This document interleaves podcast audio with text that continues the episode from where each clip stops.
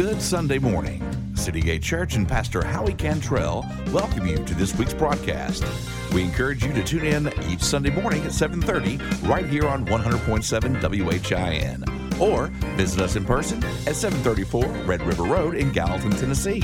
Services start at 9:45. And now, Pastor Howie Cantrell. So we're going to dig in and we're going to start with a recap and we're going to look at the church at Ephesus. And I know this is small print from where you are, and I apologize for that. There's another screen on the back if you need to turn around and, and take a peek at that.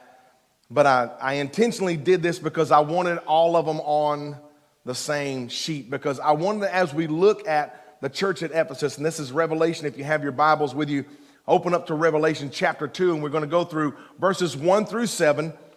And I'm just going to speak to you today, and I'm going to share some things as God is showing me, and I'm going to share those with you.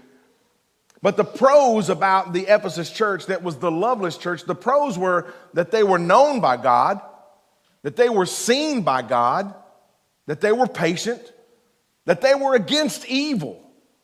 They persevered and they stood strong. And one of my favorite parts about this is that they hated evil deeds, not the people. And I think that's a very powerful thing for us to focus on. And as we recap today, I want you guys to come at this from a position of, well, on the positive things, how many of these things do you line up with as an individual? And on the con side of it, what do you need to work on? And nobody's going to be the same in here. You're going to have some things on that pro side. It's going to be like, yeah, got that, check, check, check, check, check. On that con side, you're going to be like, hmm, I don't know if I want to agree with that or not. But that's all right. Y'all can go to school too. It's okay. It's always open. Registration starts anytime. I'm just going to put that out. But they hated the evil deeds, not the people. See, that's when I got this phrase of I don't have to condone a behavior, but I don't have to condemn a person. And if you'll learn to wrap your head around that, it'll do well for you. Amen? But the con side of Ephesus was that they left their first love, that they needed to repent and they were in danger of losing their light, and they needed to listen. Now, I want to talk about this first love part of it. You see, the loveless church, what's the greatest of all the commandments? Love the Lord your God with all your heart, mind, and soul, and your neighbor as yourself.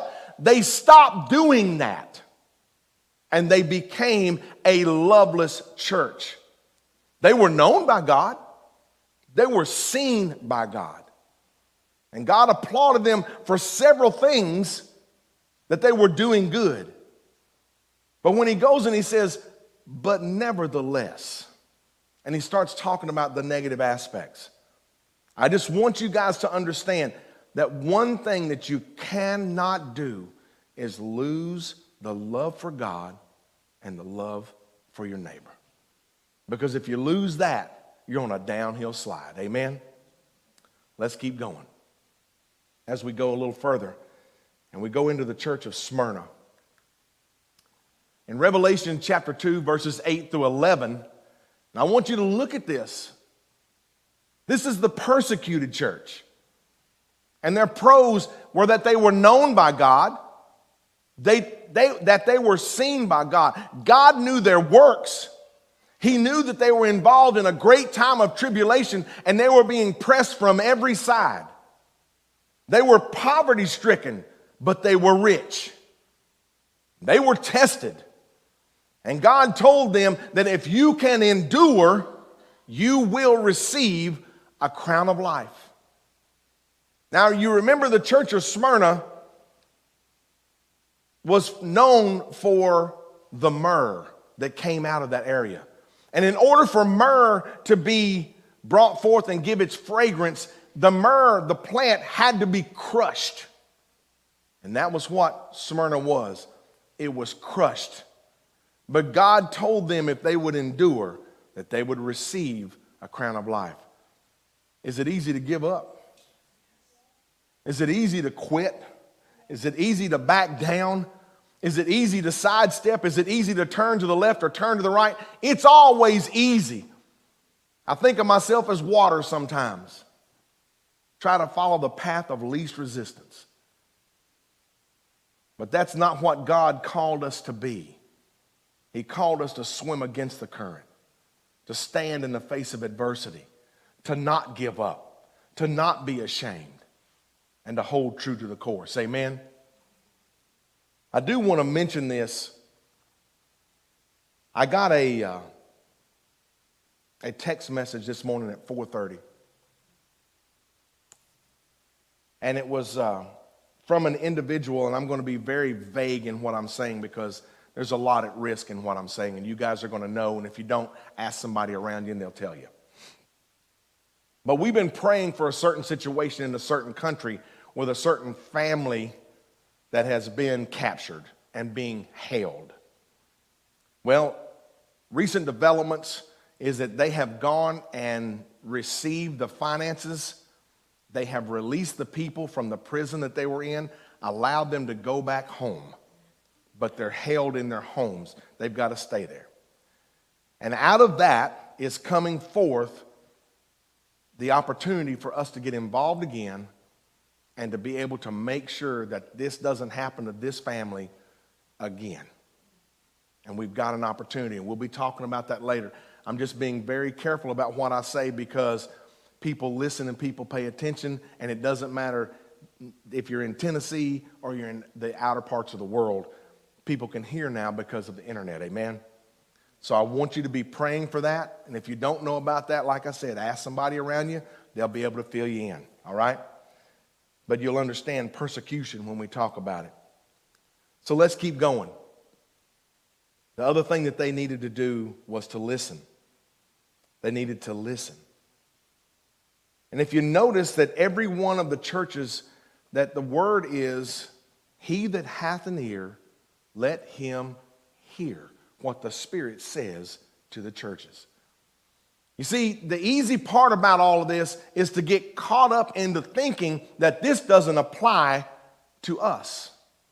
That it just simply applied to this church that was in modern day Turkey that has nothing to do with us. But that's not true.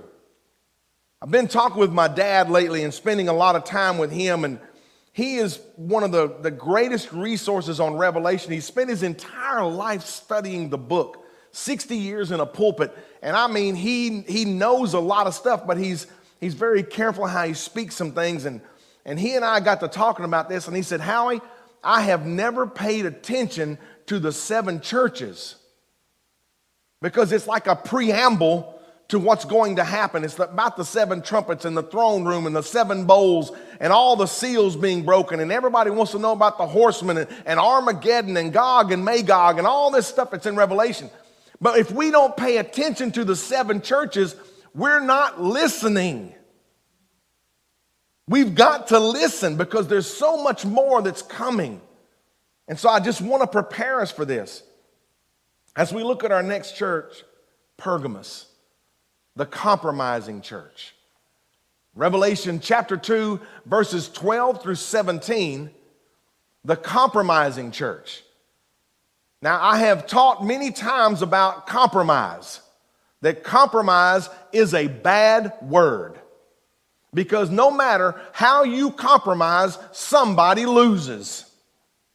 Every situation you're in where there's a compromise, there's a gain and there's a loss. But if we start looking at options, we can find a win win situation if we'll pay attention, we'll watch, and we'll listen. Amen? So, the, con, the pro part of Pergamos, the compromising church, was this that they were known by God, and when they were pressured, they did not deny Christ. They were known by their works and their living conditions. They, they were fed by God, they would be fed by God, and they would receive a white stone and a new name. This white stone represents a not guilty verdict. But in order for them to do this, they had to hold true to the course.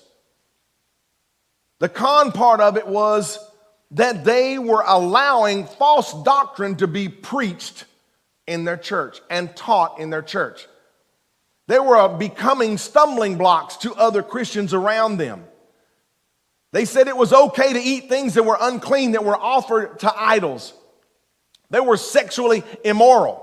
They needed to repent because Jesus said, Behold, I come quickly.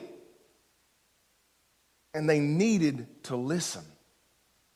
Now, as we dig into this and, and we remember and go back and look at these things, that white stone was the way that the judges would rule. And so, what would happen is that the judges would either be three or five judges, and they would have stones, and they would be white or black, and they would be laid upon the front where they would sit as to their verdict, whether the person was guilty or innocent. And it was a majority rule situation. When the person was brought into the courtroom and the, judge, the judgment was passed, they would pull out either a black stone, which meant guilt, or a white stone, which meant innocent. And on that stone, they would engrave dates or, or verdicts or anything like that. They would do that the, for themselves. But anytime they would have a problem with the community or anything like that, or rumors would be started and things would be said, they would always be able to pull out that white stone and hold it up and say, Listen, I'm not guilty. How many of you today get to hold that white stone up because of the blood of Jesus Christ and say, I'm not guilty? Thank you, Jesus. No matter how many times we fail, no matter how many times we fall, we learn that His grace is sufficient. It keeps us in situations, it allows us to be able to make mistakes and not lose our salvation. And we need to understand something here. You see, the, the church there, they, they really made some big mistakes. And the big mistakes at Pergamos was that they allowed, they allowed as a body, they allowed things to happen. Let me tell you something. There's a word that's called heresy. And heresy is real simple. You teach something that's con- contradictory to the Word of God, that's heresy. And I'll give you another one Jesus plus anything is heresy. There's only one way to the throne room of God, and that's through the blood of Jesus Christ. Jesus spoke and said, I am the way, I am the truth, and I am the life. And no man comes unto the Father but by me. Now, let me tell you some heresy that's going on in the world today. This little phrase, anybody heard this? Well, that's your truth. That's your truth. You go ahead and live the way you want, that's your truth. Let me say you, let me, let me sell you something right now. Let me tell you and sell you at the same time. There's only one truth. And either you believe it or you don't believe it. We can talk about all kinds of stuff and you can have all kinds of opinions. But when you allow your opinion to become fact, and it is contradictory or contrary to the Word of God, that's heresy. And we have to maintain a position that the Word of God is incorruptible. Amen? Let's keep going. Thyatira, the corrupt church. The pros, they were seen by God and they were known by God. Have you noticed that God has seen them and God has known all of these churches, but yet He's got issues, He's got problems so far, except for Smyrna. He's had problems with all these churches, but He sees them and He knows them. Now, that's why we're going to stand in front of God one day, and some people are going to hear these words Depart from me, you workers of iniquity, for I never knew you. I am aware. What God is saying is, I see what you're doing and I know what you're doing. I'm aware, but I don't know you because you're not one of mine. Amen. And that is deceit. The devil has got people believing things that are not true. One of them is a belief system called Baha'i. All paths lead to God. And it's a religion, and it's a true statement in a sense, because every knee shall bow and every tongue confess. So they're going to see God, but the difference is who gets to stay with him and who doesn't. Does that make sense? So your truth is not going to matter when you stand before God and he says, I don't know you. Hit the bricks. And the argument starts. Wait a minute. We built cathedrals in your name and we built these massive structures. We did good. We healed people. We raised the dead. We raised funds. We did all these things. I don't know you. Man, that's a strong thing, isn't it? Excuse me. I don't want to be just simply known by God. I want to be a friend of God. I want to be his son. I want to be honored in his sight. I want to be cherished. How many of you want to be that today? Amen. Listen to this. I know your works. I know that you have love. I know your service. I know that you have faith and you're patient. But I'm, and I'm not going to put, and he says this in Thyatira, I am not going to put any more burdens on you for those that are, are trying to repent. I will not put any other burdens on you. Now, listen to this. Hold fast to the truth. He tells them, hold fast to the truth. And I'll give you power over the nations to become rulers over them. And I will give you the morning star. Now, that's if you can hold on. But look what it says here. The problem that I have for you is that you have allowed false teachers, you have become seduced. You commit sexual immorality. You eat unclean things, things that are offered to idols. And you bring, here comes, you're bringing my judgment upon you. Because of your actions, I'm bringing judgment and I'm coming quick. You better repent. Because listen to this I'm going to reward you by your works. You need to listen. Now, I want you to think about this just for a moment. For all of us that have ever worked a public job or are working a public job, what if we really got paid for what we really did? There's some people chuckling right now. Think about this.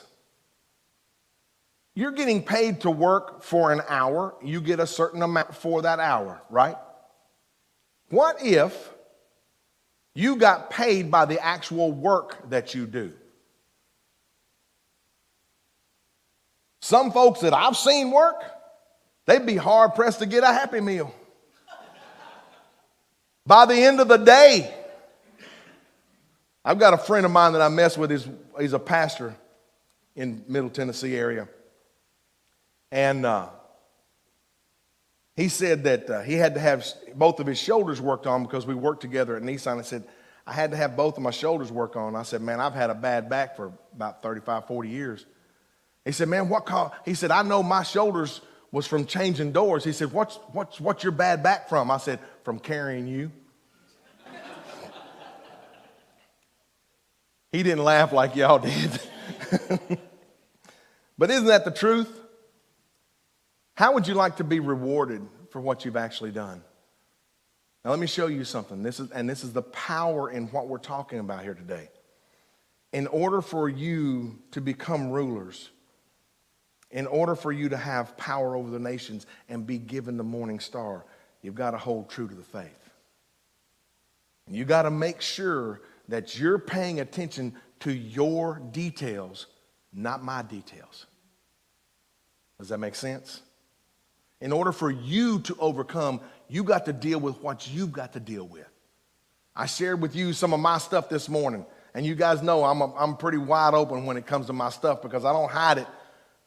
And I don't want you to think that, that you got to be perfect, but I do want you to believe that you can make it. And it's not about what I did yesterday, because that's gone. It's how I live today. It's how I walk today. It's how I lay my head on my pillow tonight. Will I have regrets? Well, I had several before I woke up. Will we all have regrets? Absolutely. But that's not what's important.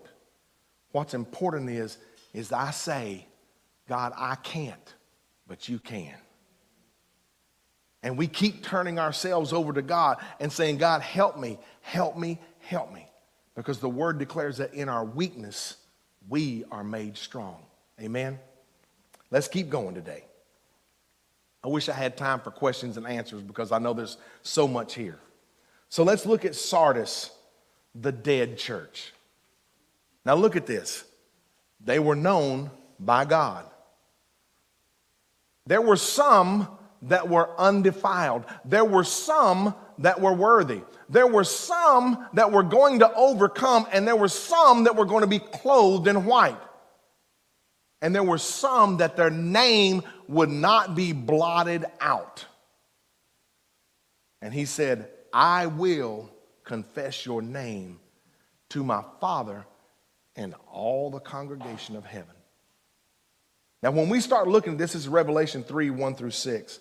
When we start looking at this piece right here, I want you to understand if it says right here, your name will not be blotted out for some, what does that mean for the others? Let me explain what that blotted out means. There's a book in heaven, and it's called the Lamb's Book of Life. The Lamb is Jesus Christ. And the book of life comes, and the names are written in his blood in that book. And there's names that are going to be there, and there's names that are going to be blotted out. And I don't ever want to be in the position where I am at risk of having my name blotted out. And we need to pay attention to the details. We need to watch what's going on because listen to this. What were their, what were their issues? They were a dead church. They were not perfect. Listen, they needed to repent because judgment was coming quickly. They needed to listen the same way we do. Now, what does it mean, not perfect? They were not perfected. Because they had become dead, they were not living a life as they should. They were dead. But there were some that were still carrying on. There were some that were still working. There were some that were still doing. God saw them all. And the word says that God alone is going to separate the wheat from the chaff. Amen? That's the book. Let's keep going. I'm kind of liking this this morning. Almost liked it like my dad did, run my whole page. Let's look at the Church of Philadelphia. This right here, I had to make two columns of pros. Now listen, this phileo that we get our word love from. Church at Philadelphia, Revelation 3 7 through 13. They were a loving church. They loved. Listen, they were known by God. Watch this. And God was working for them on their behalf. They confessed to have a little strength and they trusted God.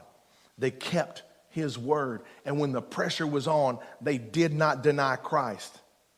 And he said, Because of this, I'm going to make your enemies bow down. Listen this they were loved by God. They were going to persevere because they wouldn't give up. They kept from trials. The Bible says that He's going to keep them from the trials that are come, the 10 days of trial. I'm going to keep you from that. That's going to come out upon the whole world. I got two churches confused. Take the 10 days out. I'm going to keep you from the trials that are to come upon the whole world. I'm going to make you a pillar. And when he says make a pillar, he's saying, in my temple, I'm going to make you a pillar. You're going to be a permanent part. You're going to dwell with God, and I'm going to give you a new name. And the con was they needed to listen. That's the only negative thing that God had to say about the church of Philadelphia. I want to show this to you because I want you to understand this today. The value of the church of Philadelphia is because they loved. How many times do we have people come to this church and we tell them, make yourself comfortable, make yourself at home, feel like you're part of the family? If, you're, if you came in a little late, you probably didn't get a hug, but if you hang around long enough, somebody's gonna hug your neck. That's just the way it goes. And some people go like this It's okay, it'll be all right, you won't die. And there's other people go like, I've been waiting for a hug all day. My mother-in-law, she's a professional hugger. If you haven't met her, yet, she raised her hand. So if you see a, a, little red sports car run around inside the church, that's her. So if you don't want to get hugged, run. But there's love. And I'm going to tell you, if you hang around her very long, you're going to laugh. You're going to have a good time. And there's part of a joy that comes out of that. And when there's peace and there's joy and there's love, there's fun. We have a good time. It's not about being overly serious, and it's absolutely not about being critical. It's about being accepting. It's about being accepted for who you are, for where you are, because we're all at different places. So if I try to say, well, everybody's not here like me, and everybody's trying to act like this person, but you're not here. You're, you're struggling to be here and you keep trying to be here. Stop doing that, guys. Stop the comparison part and just let God be God in your life. Listen to what God is saying to you. My dad, one time, he told me when my grandfather died, and I've told this story many times. But I told him, I said, Dad, I, I had to sing at my grandfather's funeral. And, and I told him, I said, Dad, I'm really feeling strong about singing this song. Of course, my dad, being my dad, is going to tell me exactly how to do it. If he was your dad, he'd tell you how to do it too. He said, Son, they don't sing songs like that here. Sing this song this way. So you see what just happened to me? I just lost my freedom and I just lost my ability to hear what God was saying to me because I just allowed myself to be removed from God. Because I had to, I had to get my word from God to my dad to me. And that's not how it works. I'm going to tell you so you get this. God is not speaking to me all the time for you, God's talking to you. That's a personal relationship. And you need to understand it's okay to talk back to him. I mean, respond. If you talk back to him, it'll hurt. I'm just telling you, I know. And as my dad began to tell me this, and I did the song he wanted me to do, went through the funeral, did it, didn't feel a thing, just did a song. But when I went to the graveside, I was a pallbearer at my grandfather's funeral. And as I walked up that steep hill, one hand in the dirt and one hand on the casket. I'm from Eastern Kentucky, so one hand in the dirt. When I got to my grandfather's tombstone, they bury him the opposite. Instead of the tombstone facing the grave, it, it's turned the other way. So the body's behind the tombstone. And I walked around and I saw the words to the song that I felt God impress me that were carved on my grandfather's tombstone. Don't think that I made any effort at all to let my dad look at that. Because I didn't. I said, Hey, dad, come here. I want to show you something. I said, I told you, and my dad said something to me. Now I want you to pay attention to this. He said, Son, forgive me. That's a good dad. He said, Forgive me. He said, I just didn't realize that God talks to you too. God bless you guys. Have a great week. You've been listening to Pastor Howie Cantrell with City Gate Church, located at 734 Red River Road, Gallatin, Tennessee. Please visit us in person for Sunday worship at 945. You may also see our live broadcast on Facebook and YouTube. From everyone at City Gate, have a blessed week.